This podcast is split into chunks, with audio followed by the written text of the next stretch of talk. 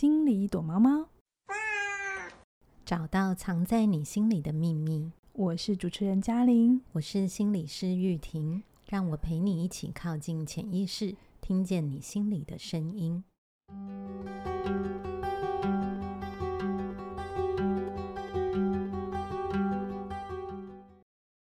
Hello，大家好。这个我们又有新节目了哦，对，起点文化今年呢推出了不少的新节目。那如同你们刚刚听到的那个开场哦，就是这个节目叫做《心里躲猫猫》。不晓得大家先听到这个名字的时候的第一联想是什么？嗯、这很重要哦。那我们等一下也会讲为什么这个名字叫“心里躲猫猫”。不过我先来讲我们是怎么有这个那个节目的哈、嗯。好，玉婷，那个我们这个节目其实完全就是因为我们两个假公济私出来的，对吧？是太爱聊天了，没办法。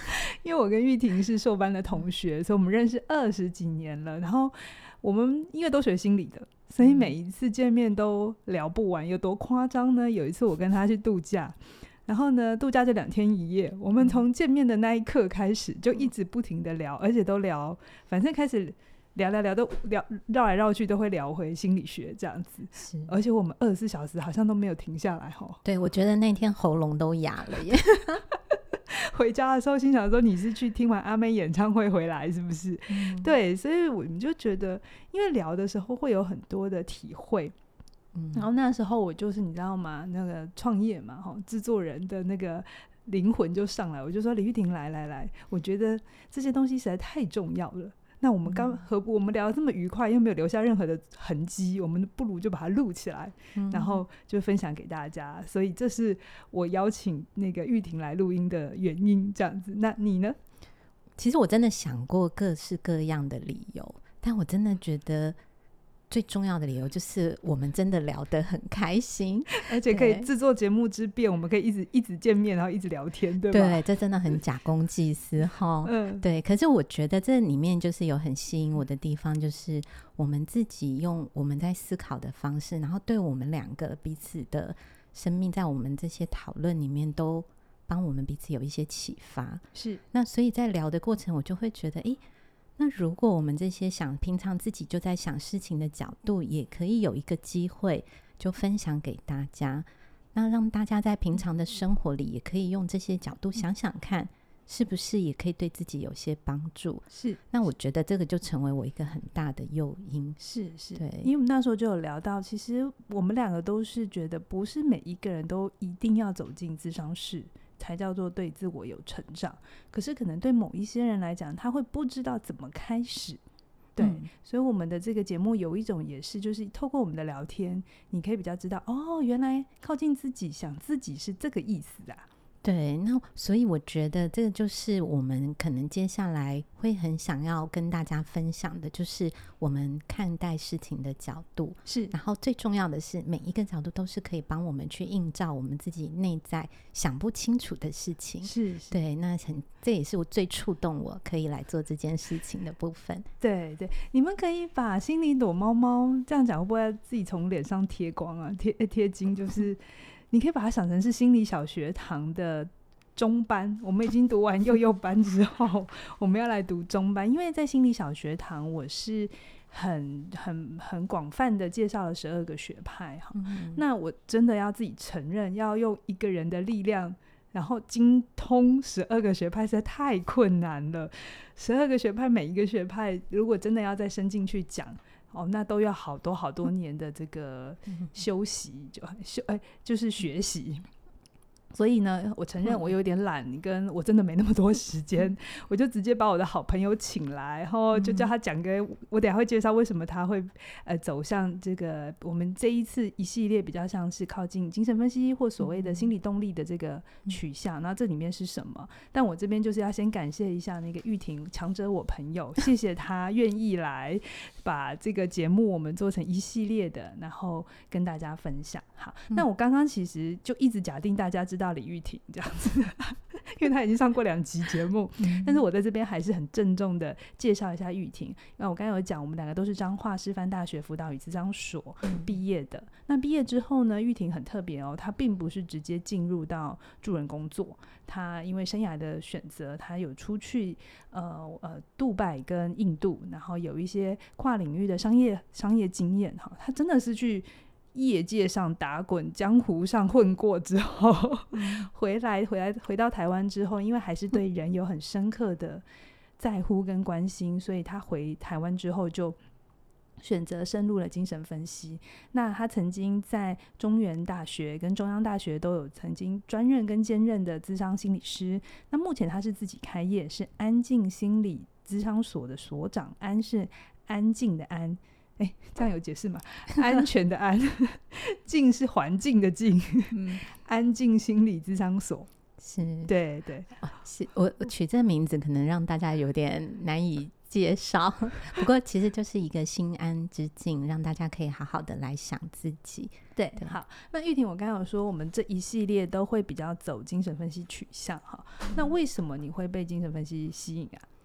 嗯，就是刚刚听嘉玲在介绍我的时候，我也好像也掉进我自己整个生命历程的一个回忆里。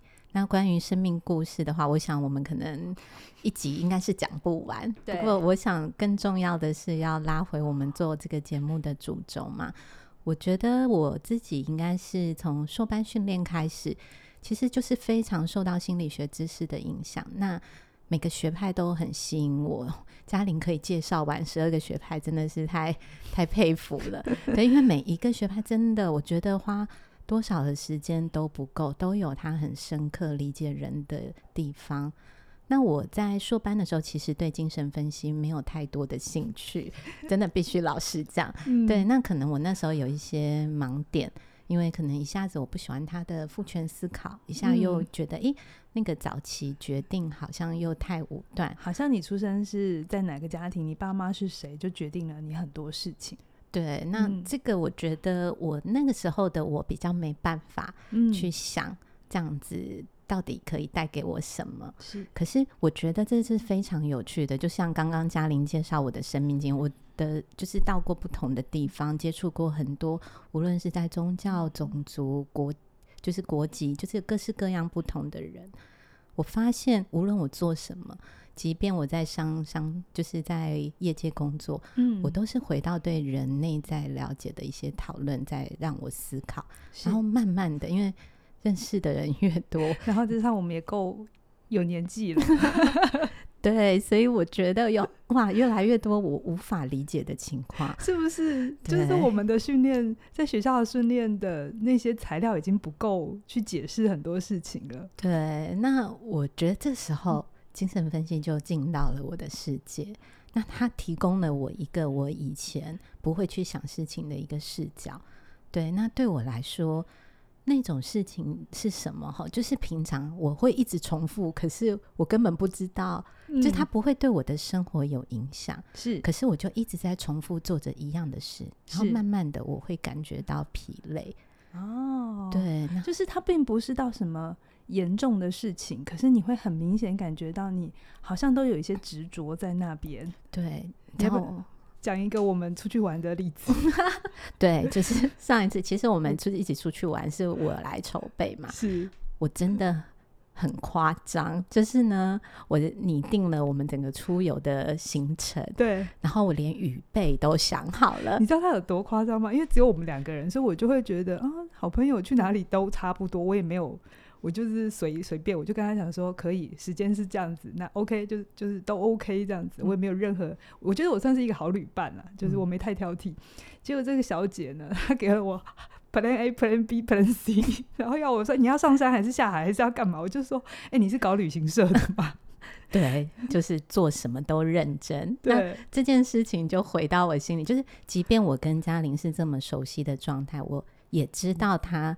真的都可以接受各式各样很弹性的安排，我还是依照我自己的一种做事方式。嗯，我就是想要把行程好好的规划好，嗯，然后控制各种可能的情况或突发状况。是，那就是这个东西突然在我们的聊天过程里面，这个东西就浮现了。是，我就看到哇，我自己对于一个就是整个掌握的安全感。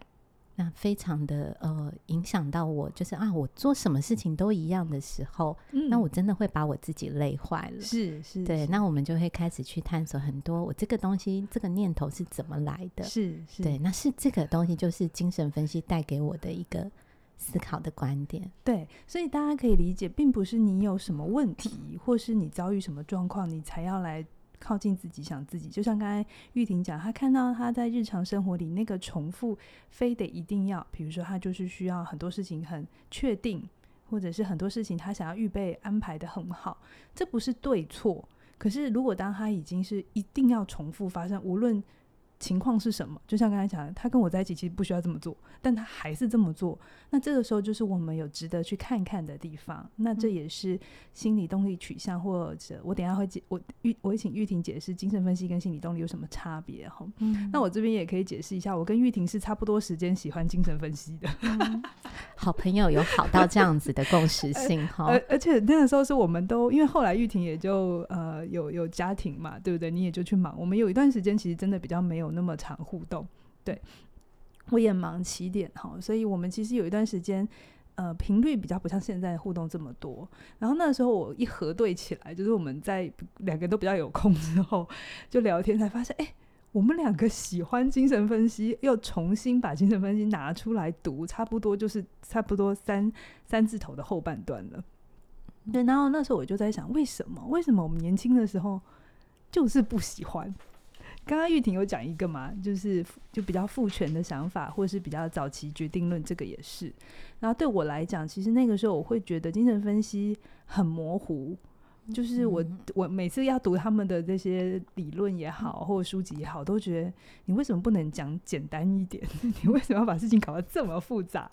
所以我就会不喜欢。而且那个时候，对于所谓什么叫潜意识，其实还不是很很有概念。嗯，因为年轻的时候有太多现实的问题。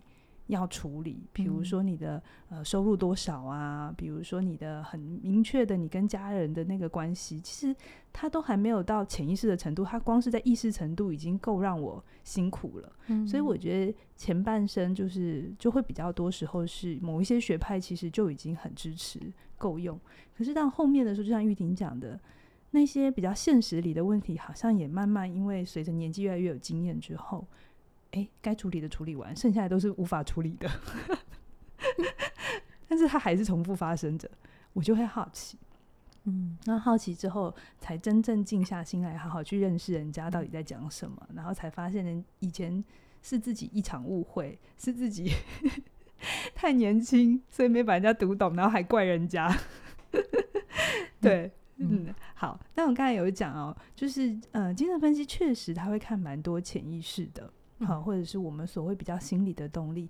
那玉婷，你会怎么去说明什么叫潜意识，或者那种心理动力到底是什么概念？嗯，我我我在想哈，我们因为常常会提到精神分析或心理动力。那对我来说，其实精神分析会从那个弗洛伊德为主，嗯，由他的理论里面出现了各式各样的开展跟对话。那像在意母婴关系的客体关系理论。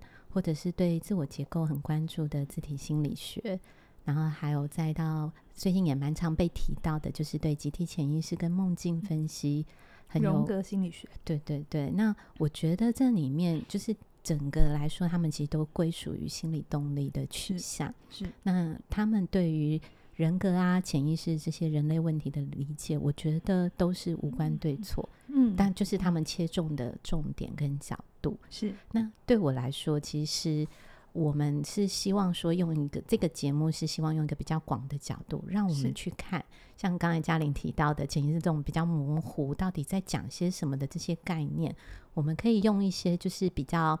呃，我们在生活里的例子，或者是很多我们人跟人互动的经验，我们可以去了解潜意识到底怎么样，嗯，在我们的生活里发挥影响。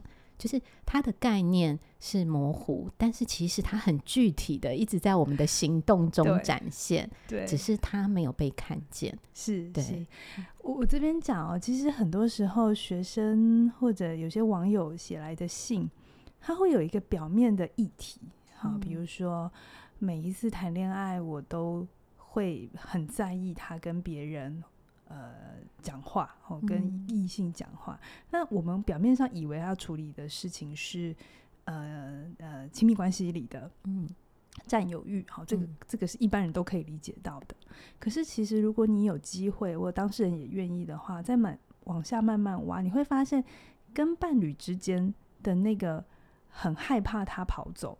很有可能跟早期的依附关系，嗯，所以依附关系就是可能跟父母亲的互动，或者是在原生家庭有一些没有处理的经验。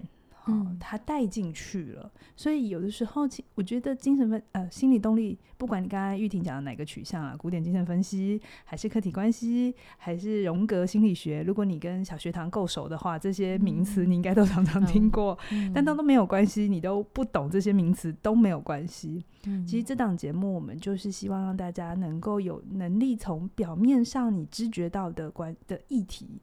你有感觉到的，然后有很多时候我们会以为要直接处理那个问题，嗯、啊，是不是我的伴侣多做了什么，或是他只要少做什么，我就会好一点？嗯，好，然后我们有有能力把那个视角从外面移开，回到自己的内在。嗯，好，我怎么了？我为什么会要这么在意这件事情？然后这里面勾动了我什么情绪？嗯，嗯，慢慢的回来。那这是我们这一档节目，我猜大家也。会喜欢的，因为我有发现，喜欢起起点文化的节目的听众们，嗯，都很喜欢想很复杂的事情。对，那我们的重责大任就是把复杂变得简单。对，就是我发现大家都程度很好，如果讲太浅，还会觉得这个听过，这我已经知道了。是，好，那这大概是我们节目的一个方向。好，那接下来我们就来讨，就是跟大家解。介绍为什么我们这个节目要叫心理躲猫猫？嗯、我有发现一件事、欸，我做的节目都五个字。哎、欸，你有什么特别的考量吗？没有，就心理敲敲门、心理小学堂、心理躲猫猫。我心里想说，等一下再多一个就五元绝五元绝绝句了这样。好，我一定要跟大家分享，花一点时间跟大家讲心理躲猫猫这名字有多有趣，因为我觉得它整个生产的过程就跟心理动力很像哈，就是因为我呃跟。玉婷讨论好，我们要开一档节目，嗯、然后这节目的企划方向是什么？连我们连材料都准备好了，嗯、好，然后我大概跟他蕊完之后，我就回来要内部提案啊，好，来请我的同事们一起来参与，嗯，然后我们就在开命名会议。就这个节目的命名会议，然后大家刚开始就想不出来，然后就是大家会有各式各样的呃 idea 这样子，我等下会讲哈，有一些是正经八百的，嗯、就是一听就知道在干嘛，可是真的听起来很认真，好，嗯、对，然后总而言之呢，就忽然有个同事呢就跟我们说，因为他看了我们的手稿，他就说，我觉得心理动力很像猫咪，嗯，不知道大家有没有养过猫？猫就是一种神秘。高傲，嗯、有一点捉摸不定，但是他有时候又很可爱哦。他真的跟你靠近的时候，你会被他融化，嗯、然后但有时候又很有距离感。然后他觉得，因为、嗯、他心理动力给他这种感觉，然后我就回想，对我当年读心理动力的时候也有这种感觉，嗯、就是一种忽远忽近、若即若离，嗯，有一点神秘的学派，嗯。嗯对，然后呢，后来那个呃，我也在就在想说，可是刚开始我其实没有那么快的接受，因为我觉得这个名字实在太搞笑了，叫、嗯、心里躲猫猫。他后来想一想，哎，其实潜意识也蛮像这个、嗯、这个样子。等下玉婷可以补充。然后后来我同事就说啊，你们两个不是都属鸡？我跟玉婷同辈，不然你叫心里狗那个狗狗狗狗，心里。咕咕鸡这样子，跟心里躲猫猫，你让玉婷选一个，我猜他会选心里躲猫猫。然后后来我就被说服，嗯、他们先说服我，嗯，因为我不想叫心里狗狗狗，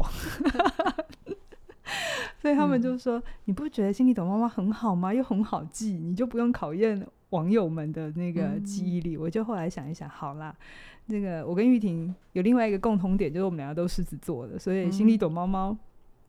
好像也可以这样子，嗯、好，对。嗯、那你你那时候听到我跟你讲说，哎、欸，李玉婷啊，我们新节目叫《心里躲猫猫》的时候，你的第一反应是什么？我我必须老实的说，我我真的是超越我想象。对，你那时候是不是很想拒绝我？嗯，我我觉得，因为另外一个选项让我觉得我可能得认真的考虑一下躲猫猫，因为狗狗狗没有比较好。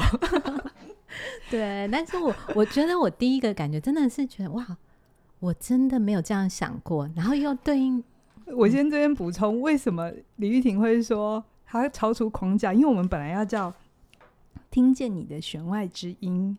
或是听见你的真心话，嗯、或是我们与自己的我们与自己的距离，是不是听起来很 gay 白？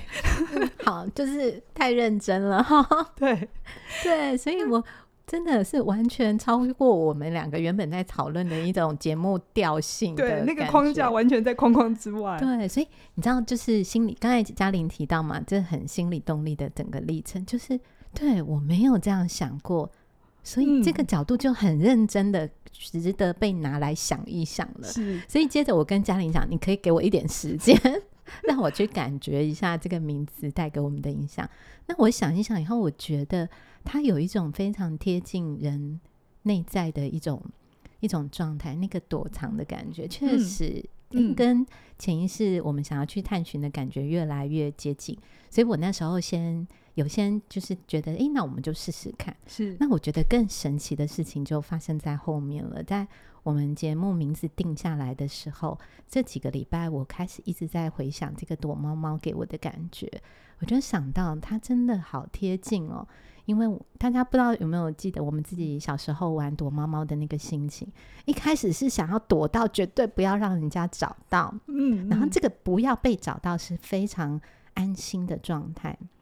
可是随随着时间越来越多，越来越久，你没有被找到的时候，那个紧张，嗯，那个担心，不知道外面发生了什么，那个恐惧的感觉会慢慢浮现，嗯，所以我在想，那个躲猫猫真的好适合描述我们潜意识的一个我们潜藏在里面的感觉。我们是想要藏起来，但我们同时也很渴望被找到、嗯、被看见。是，那我觉得心理动力就是给我一种感觉，就是我们可以用这个方法帮助自己，用一种很温柔的方式被找到、被看见。是，对。那我就觉得哇，这个躲猫猫的名字也取得太好了，是吗？对，就是 对。那时候。嗯，我同事提的时候，我们真的，我当场有一种，哎，你们在搞笑吧？可是我也没有那么快拒绝，因为我喜欢的原因，第一个他很直觉，就是我们、嗯、我刚才讲的那几个比较认真的名字，什么听见你的弦外之音啊，确实他好像在概念上靠近心呃心理动力多一点点的那个、嗯、那个呃意思，可是我觉得好像少了点什么。好那心里躲猫猫有一种隐喻感，他就刚才讲的，他不那么直觉，可是又很贴近，又很可爱。然后他真的很像我们的潜意识，我们要靠近他的时候，其实有时候是一种找寻的过程。嗯，他既想要被看见，可是又不想要被看见。嗯，很像我们去做分析的时候，我自己做过分析的时候，我也会有同样的心情。我既想要我的分析师认识，我又不想要让他看得太清楚。嗯，我觉得那个心情是很像的。对，所以我就说，嗯，你看，连取名字都很心理动力。对呀、啊，就很自由联想，对不对？是。我们之后会有一集来谈自由联想。好，嗯、那我们现在已经介绍完这个节目了。那到底，哎，玉婷啊，我们都已经学了心理学这么久，学了心理分析这么久，你觉得学心理分析有什么好处啊？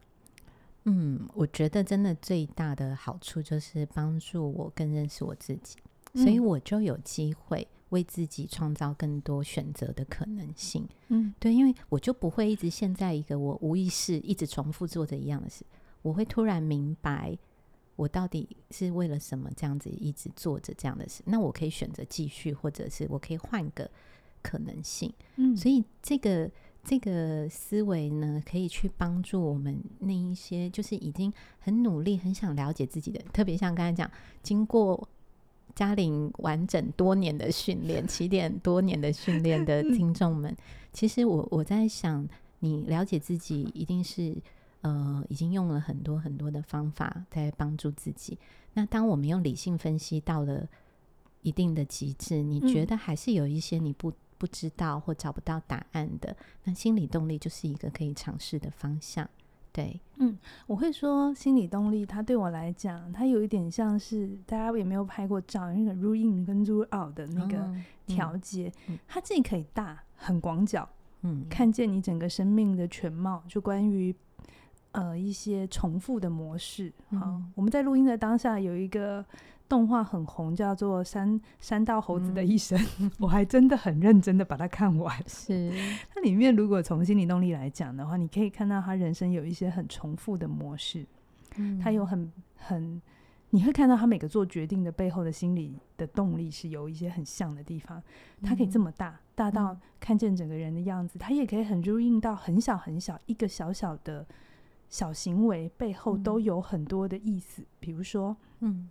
光是迟到这件事情，嗯、在不同人身上的不同迟到，其实它就有很多可以探讨的，是、嗯、不是只是记不记得牢时间、时间管理好不好而已这么简单。嗯、这后面其实是很，如果你愿意看，你会看见很多的东西，包含我自己。像我自己，我会知道时间对我很重要，嗯、可是我很明白，时间对我很重要，是因为我的生命里发生过一些事情，嗯、于是那个很需要精准。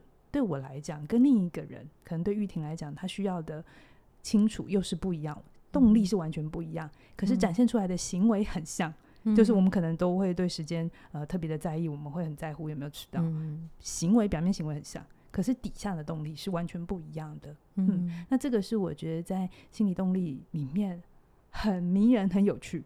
嗯，对，很有趣的地方。嗯，对，因为像嘉玲刚才讲的，就是其实每一个人都有他很独特的成长经验。虽然我们的行为看起来一样，可是你细细去探究，你每一个会让你有这样子行动背后，你曾经发生过什么事，然后有一个人陪你一起去好好的讨论，或者你自己就可以好好的去想你这些经验。嗯嗯，我我想这些就是我们深受那个心理动力。嗯，吸引的地方是是，那当然还有另外一个好处啦，就是你把整个整季的节目都听完之后，你还是觉得哇，我太过瘾了。我想要真的找一个分析师来分析自己的话，那我会觉得你把这一系列听完也蛮好的，因为我必须先说，先打预防针，心理动力的分析，呃，他需要的一个时间或是他的架构，会跟一般人习惯的很不一样。嗯，所以有些时候，有些人会很希望尝试心理分析，就会很像很多人去找玉婷想要做分析。嗯、可是如果你对分析真的没有那么清楚的话，你会不知道一起别痛想，嗯，分析师到底在干嘛？对，所以所以也有这个好处，就是听完之后你，你你会比较清楚哦，心理动力他看重的是什么。那如果你真的有机会也找到合适你的分析师的话，你去跟他互动的时候，你们会比较有共同的语言。嗯嗯，对我我觉得这也是那时候跟嘉玲在讨论这个节目的整个设计跟架构在想的。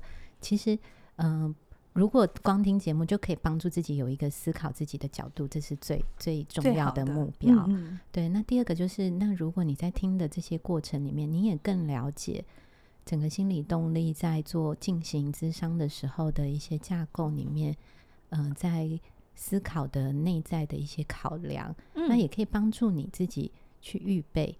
这个是不是一个你适合的方式？嗯，对，那也希望可以借由这个整个的讨论里面，也帮助大家更加了解。是是是，而且这真的每个人喜欢吃的菜都不一样啊。好，心理东西我们两个很喜欢，但不等于他所有人都会适合。嗯，所以我觉得网络世界的好处就是你有机会透过做一点准备，那更有概念。嗯好，嗯、那最后呢，我们就要来讲一下节目进行的方式喽。嗯，呃，心里躲猫猫呢，我们会是双周更，嗯、所以就是不是每个礼拜？为什么呢？因为我们两个实在是太忙了，嗯、我们两个人都要有空哈，所以。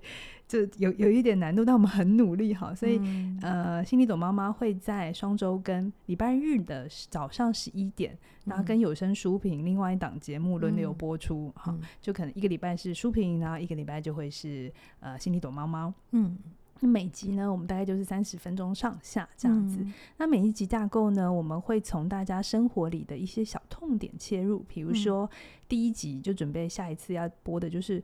哎、欸，我真的好痛苦，好痛苦！为什么不管哪一个学派去见治疗师、去见分析师的时候，大专家都会跟我说：“来，我们慢慢来看，你们为什么不能快一点？” 嗯、那个很想要赶快有人拿掉我的不舒服，背后的动力是什么？嗯，然后我们需要在这里面体验到什么？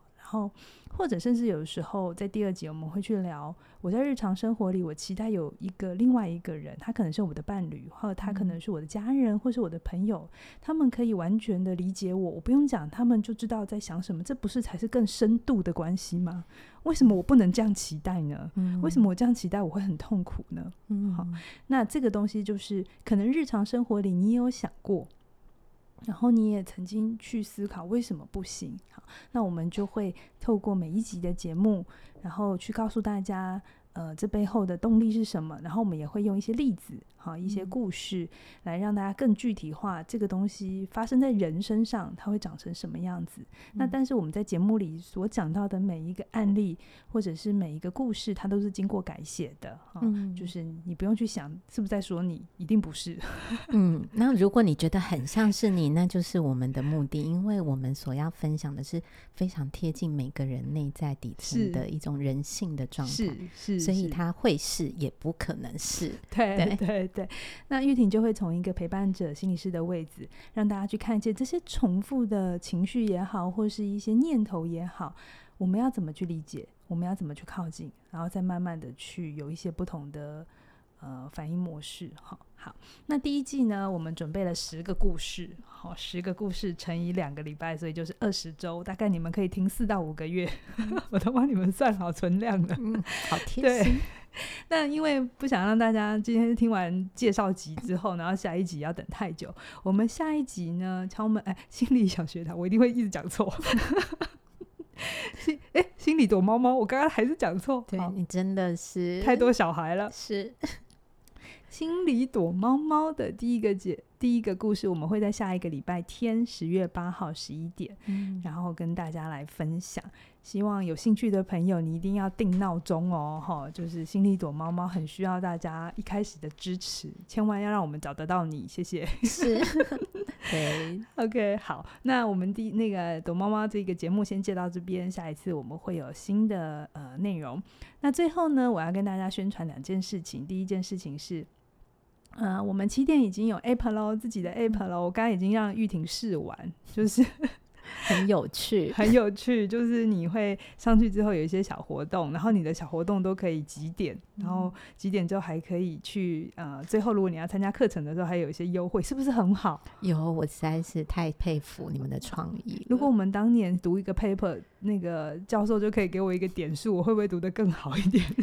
你可能就会往另外一条路发展了。好了，对，那希望大家，如果你是 iOS 的话，就是到那个 App App App Store，好像是。嗯、那 Android 系统的话，就是 Google Play，好去下载，嗯、你就输入起点文化，就会有我们的 App 哦。嗯，那另外一个呢，我们的现在是在周年庆。在周年庆即日起到十月十七号为止，你加入我们的任何一门课程呢，单门是九五折，两门是八八折，三门是七九折。嗯、我家有一些朋友，因为你错过了早鸟哈，就因为我们早鸟是一去不复返的，所以呢，你就可以利用这个很好的机会，把你已经看很久的课程一次购足，这样子哈。嗯嗯嗯对，那这个活动呢，直到十月十七号。OK，好，那我们今天到这边，期待未来推出更多更精彩的内容，拜拜，拜拜。